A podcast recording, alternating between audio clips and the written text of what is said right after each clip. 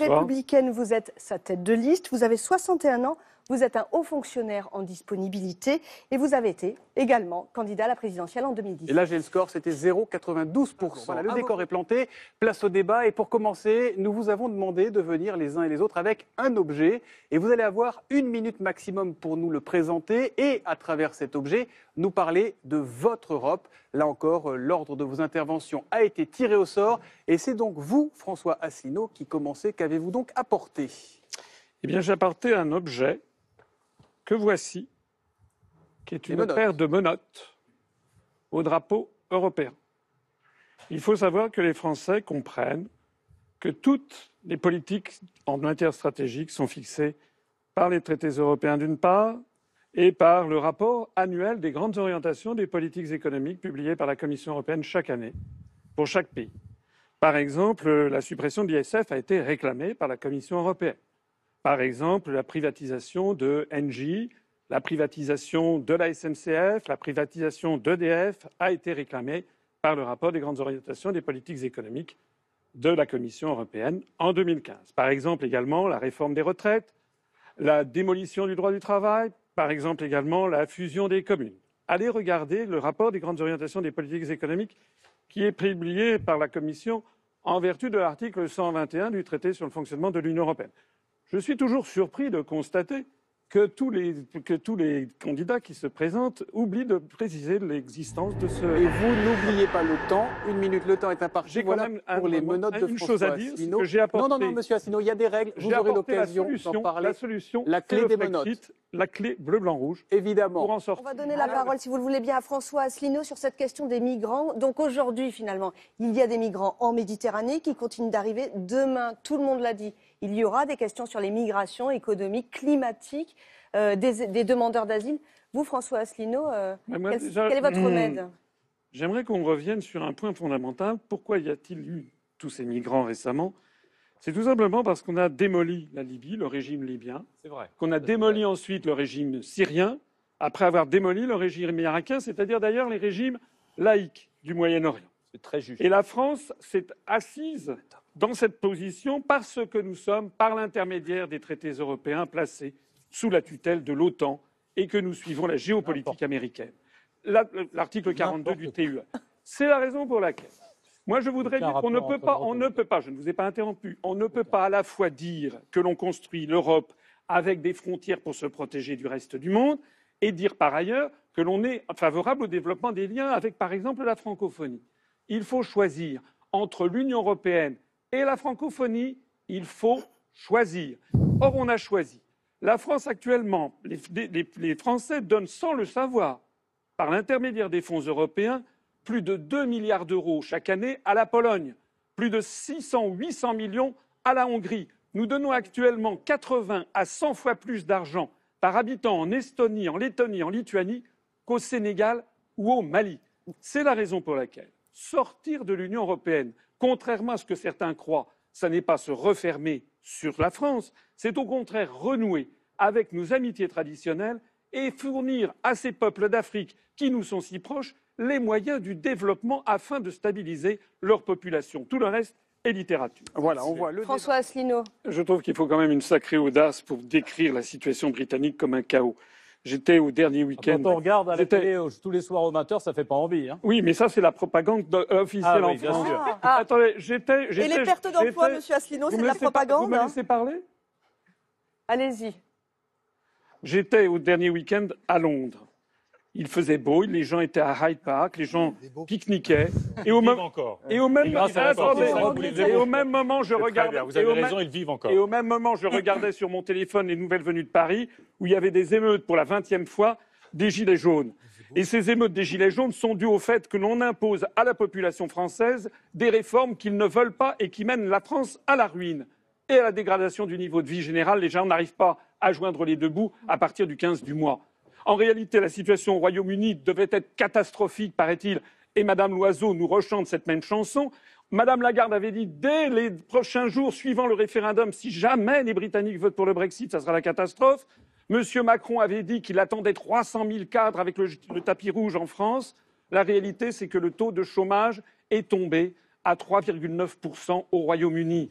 La vérité, c'est que le commerce extérieur se rétablit. La vérité, c'est que les Britanniques sont en train de reprendre main avec leur avenir. Le problème qui se pose, c'est que ce sont les parlementaires qui ne veulent pas appliquer la décision du peuple. La réalité, c'est que nous sommes comme en 2005, et je suis d'accord avec Mme Aubry et avec M. Et Brossard, ils ont attendu deux ans et demi, les européistes, avant de repointer le museau pour dire on va empêcher les Britanniques d'avoir le Brexit. Voilà, François. On va juste préciser que souvent les politiques n'aiment pas les 20 heures, mais que les 20 heures sont des journaux d'actualité et non pas des journaux de propagande. C'est aussi bien de le dire. Euh. François Asselineau, vous voulez sortir de l'Union européenne, mais est-ce que malgré tout, compte tenu du fait qu'elle existe aujourd'hui, vous voulez en changer les règles? Non, mais attendez, de quoi on parle là?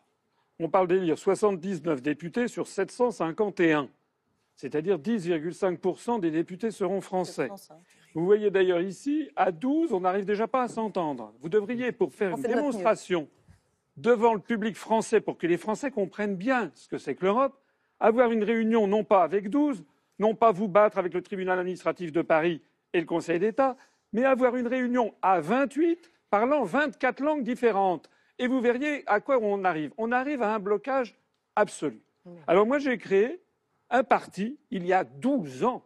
Je mets au défi quiconque ici de prouver, de prouver le contraire. Il y a 12 ans, j'ai créé un parti politique pour dire il n'y a plus qu'une seule solution, c'est de sortir de cette prison. Parce qu'on a, comme d'habitude, tous les cinq ans, le concours de à qui aura la meilleure autre Europe, n'est-ce pas Avec un grand prix du meilleur acteur. Alors chacun y va de son autre Europe. Mais le problème, c'est que tout le monde s'en fiche. Hein, c'est comme le programme de M. Macron. Vous savez, il a fait une tribune qui a été publiée dans 27 journaux. Mais déjà, les Français, personne ne l'a lu. Alors vous imaginez qu'en Bulgarie, son article, il a servi à emballer les œufs le lendemain matin. Tout le monde s'en fout. Voilà la réalité. C'est la raison pour laquelle, c'est la raison pour laquelle, si l'on veut vraiment récupérer la démocratie, répondre à la soif de démocratie des Gilets jaunes, parce que les Gilets jaunes, c'est un formidable mouvement de soulèvement populaire, avec des gens de droite, des gens de gauche, etc., nous devons sortir de cette prison des peuples qui ne fonctionne pas, qui ne peut pas fonctionner. La preuve en a été apportée depuis 40 ans. Et nous sommes au bout, monsieur Asselineau, vous- on vous donnera la parole tout à l'heure. S'il vous Encore plaît, après le Brexit, Juste la France, c'est un deuxième. deuxième vote. Monsieur Asselineau, c'est un deuxième vote. Et je vais finir. Monsieur Asselineau s'est abstenu, prenez été le 20 secondes, seul allez-y. parmi les 12 à m'abstenir. Oui, je voudrais dire pourquoi? pourquoi? Premièrement, parce que nous, nous voulons sortir de l'Union européenne. Donc le sort de l'Union européenne ne nous concerne pas. Deuxièmement, parce que nous sommes des respectueux du droit international. Et le droit international, c'est la non-ingérence dans les affaires intérieures des autres États. Si la Serbie, le peuple serbe décide d'entrer dans l'Union européenne, je ne vois pas pourquoi je m'y opposerais, d'autant plus que nous, nous voulons en sortir. Ça veut dire que les 11 autres, pe- les 11 autres candidats ici se projettent dans le fait qu'on va toujours rester dans. Non, pas moi. Oui. Vous aimez bien votre Et- truc, hein? Oui, je Allez. le trouve très bien. C'est- On passe au deuxième vote. ça Je me, je me- vraiment, je me réjouis vraiment.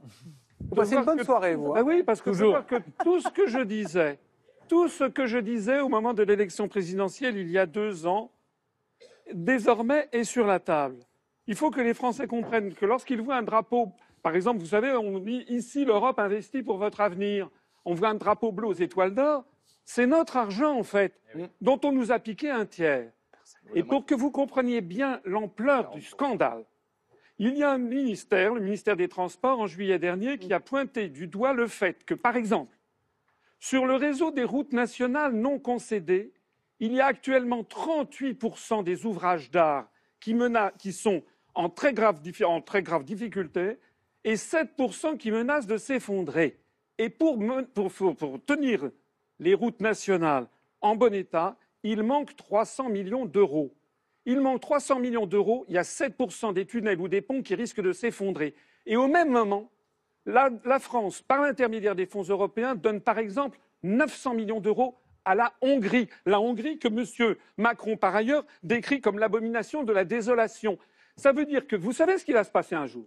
Un jour, il va se passer qu'il va y avoir un pont Comme ou une- ou qui va s'effondrer, ou comme, en, comme en Italie d'ailleurs, un pont qui va s'effondrer avec des scolaires ou des personnes âgées dans un autocar, il y aura 15 ou 20 morts et les gens diront que fait l'État? Eh bien, c'est parce que l'État n'a pas les moyens de consacrer tout cet argent, à à, par exemple, à la réflexion des routes. Merci François C'est Asselineau. un scandale. Merci François Asselineau. Raphaël Vous Glucksmann. avez raison, vos idées sont de plus en plus reprises et Ah. c'est- bien le problème et c'est bien le danger. Non, attendez, c'est un danger non, de, de sauver Mais- nos routes. parler, La parole est à. Raphaël Glucksmann à présent. C'est un danger. Attendez, c'est un danger d'entretenir nos Bah, routes si vous écoutez sa réponse, peut-être que vous l'entendrez. ne vous inquiétez pas. Ah François Asselineau, vous voulez réagir euh, Oui, ce, que je trouve fascinant dans ce débat depuis ce soir, c'est que tous les sujets que l'on aborde, on montre que l'Europe ne marche pas. oui. Et à chaque fois, tous les participants disent c'est le concours Lépine, comme disait tout à l'heure quelqu'un, de l'autre Europe. Moi, j'en reviens aux fondamentaux. Qu'il est le pays du monde qui a le mieux réussi la transition énergétique La Suisse, qui n'est pas dans l'Union européenne. Quels sont les trois pays de l'Union européenne où l'on vit le mieux et où l'environnement est le mieux préservé?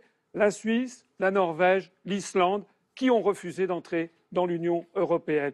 Voilà ce que je voulais dire. Et effectivement, le modèle économique qui est imposé par les traités européens en matière agricole comme en matière de trafic des marchandises impose en fait la destruction de notre environnement. C'est tout. Si les Français veulent vraiment défendre l'environnement, eh bien chacun chez soi, les vaches seront bien gardées. On dé- déjà, on s'occupe de notre environnement à nous et on ne dépend pas de négociations avec Pierre-Paul ou Jacques qui vont mettre des bâtons dans les roues pour empêcher de protéger l'environnement. Nathalie c'est à vous, s'il vous plaît. Ensuite, ce sera Benoît Hamon et on passera au dernier vote avant vos conclusions, s'il vous plaît. Bon, il faut parler simple pour les Français. Bon, ils sont pas Surtout idiots, cette Non, non, ils sont pas du tout, non, non, ils sont pas du tout idiots. Pas Non, besoin de parler non, simple, non, parler non, franchement. Ils sont pas idiots. D'ailleurs, ils savent qu'il y a 10 ans, vous disiez exactement la même chose. Changeons l'Europe, Eh c'était bien, il y a 10 ans. J'ai dit Bon. exactement, je change pas d'avis. François Vous, vous, d'ailleurs, c'était il y a 14 ans, il fallait changer l'Europe pour les Verts, n'est-ce pas? Les Français, ils en ont marre. Voilà. Ça fait 40 ans qu'on leur dit qu'on va changer l'Europe. Il faut Ça fait combien savoir. de temps que vous dites Il faut, sa- attendez, il faut savoir, il faut savoir. Attendez, déjà, donnez-moi la parole. J'ai failli ne pas être invité. C'est vrai ou c'est pas vrai? Non, mais vous êtes Bon. là, prenez prenez Alors, la et d'ailleurs, je pense que ce que je dis est repris par beaucoup. Je voudrais dire ici à tous les Français qui On nous n'était pas regardent, obligé de vous recevoir ce soir, mais on l'a fait malgré la, décision en appel de- du Conseil voudrais- d'État. Je vous en prie. je voudrais dire à tous les Français qui nous regardent que l'on ne peut pas changer les traités sauf à l'unanimité. C'est-à-dire que sur tous les sujets, je dis bien tous les sujets, il y aura toujours un, deux, trois, quatre, six pays qui ne seront pas d'accord. C'est la raison pour laquelle on parle dans le vide tous les cinq ans depuis 40 ans sur changer l'Europe. J'en ai un paquet comme ça de tous ces partis qui sont ici présents qui veulent changer l'Europe. On ne peut pas. Mais Et bien, quand on ne peut pas changer quelque chose, la seule chose que l'on puisse faire, c'est de mettre en œuvre l'article 50 du traité de l'Union européenne le qui permet de sortir proposez. de l'Union européenne, Merci. ce qui ne veut pas dire se couper du monde, bien au contraire. Merci François Asselineau. Ne vous inquiétez pas. Ah non, François Asselineau, vous voulez réagir euh, Oui, ce, ce- ce que je trouve fascinant dans ce débat depuis ce soir, c'est que tous les sujets que l'on aborde, on montre que l'Europe ne marche pas. Oui. Et à chaque fois, tous les participants disent c'est le concours Lépine, comme disait tout à l'heure quelqu'un, de l'autre Europe. Moi, j'en reviens aux fondamentaux. Qu'il est le pays du monde qui a le mieux réussi la transition énergétique La Suisse, qui n'est pas dans l'Union européenne. Quels sont les trois pays de l'Union européenne où l'on vit le mieux et où l'environnement est le mieux préservé? La Suisse, la Norvège, l'Islande, qui ont refusé d'entrer dans l'Union européenne. Voilà ce que je voulais dire. Et effectivement, le modèle économique qui est imposé par les traités européens en matière agricole comme en matière de trafic des marchandises impose en fait la destruction de notre environnement. C'est tout. Si les Français veulent vraiment défendre l'environnement, eh chacun chez soi, les vaches seront bien gardées. On dé- déjà, on s'occupe de notre environnement à nous et on ne dépend pas de négociations avec Pierre-Paul ou Jacques qui vont mettre des bâtons dans les roues pour empêcher de protéger l'environnement. Nathalie Loiseau Merci Jordan Bardella. François Asselineau, pourquoi le 26 mai faudrait-il voter pour l'Union populaire républicaine? Selon vous, vous avez une minute. Je voudrais dire à mes compatriotes qu'il ne faut pas avoir peur de sortir de l'Union européenne, ni de la construction européenne. D'autres l'ont fait. Le Groenland est sorti du marché commun dans les années 1983. L'île française de Saint-Barthélemy dans les Antilles est sortie du marché commun en changeant son statut de collectivité d'outre-mer en 2003. Eh bien, il y a une vie après l'Union européenne. D'ailleurs, nous avons un demi-million de Français qui vivent en dehors de l'Union européenne. Ce sont nos compatriotes qui vivent en Polynésie française et en Nouvelle-Calédonie. La sortie de l'Union européenne, c'est d'abord vous rendre la démocratie. Vous avez vu, ici, vous avez les représentants, les 11 autres représentants sont des partis qui sont présents depuis 30 ans, 35 ans, 35 ans le Front National au Parlement européen, 40 ans, 40 ans, 40 ans, je ne vous ai pas interrompu, 40 ans au Parlement européen pour ce qui concerne les républicains. Eh bien, moi, je vous dis, ou le Parti communiste, je vous dis, vous avez une chance unique. Votez pour un- une liste totalement nouvelle qui vous propose la sortie sereine Merci. de l'Union européenne. François Asselineau.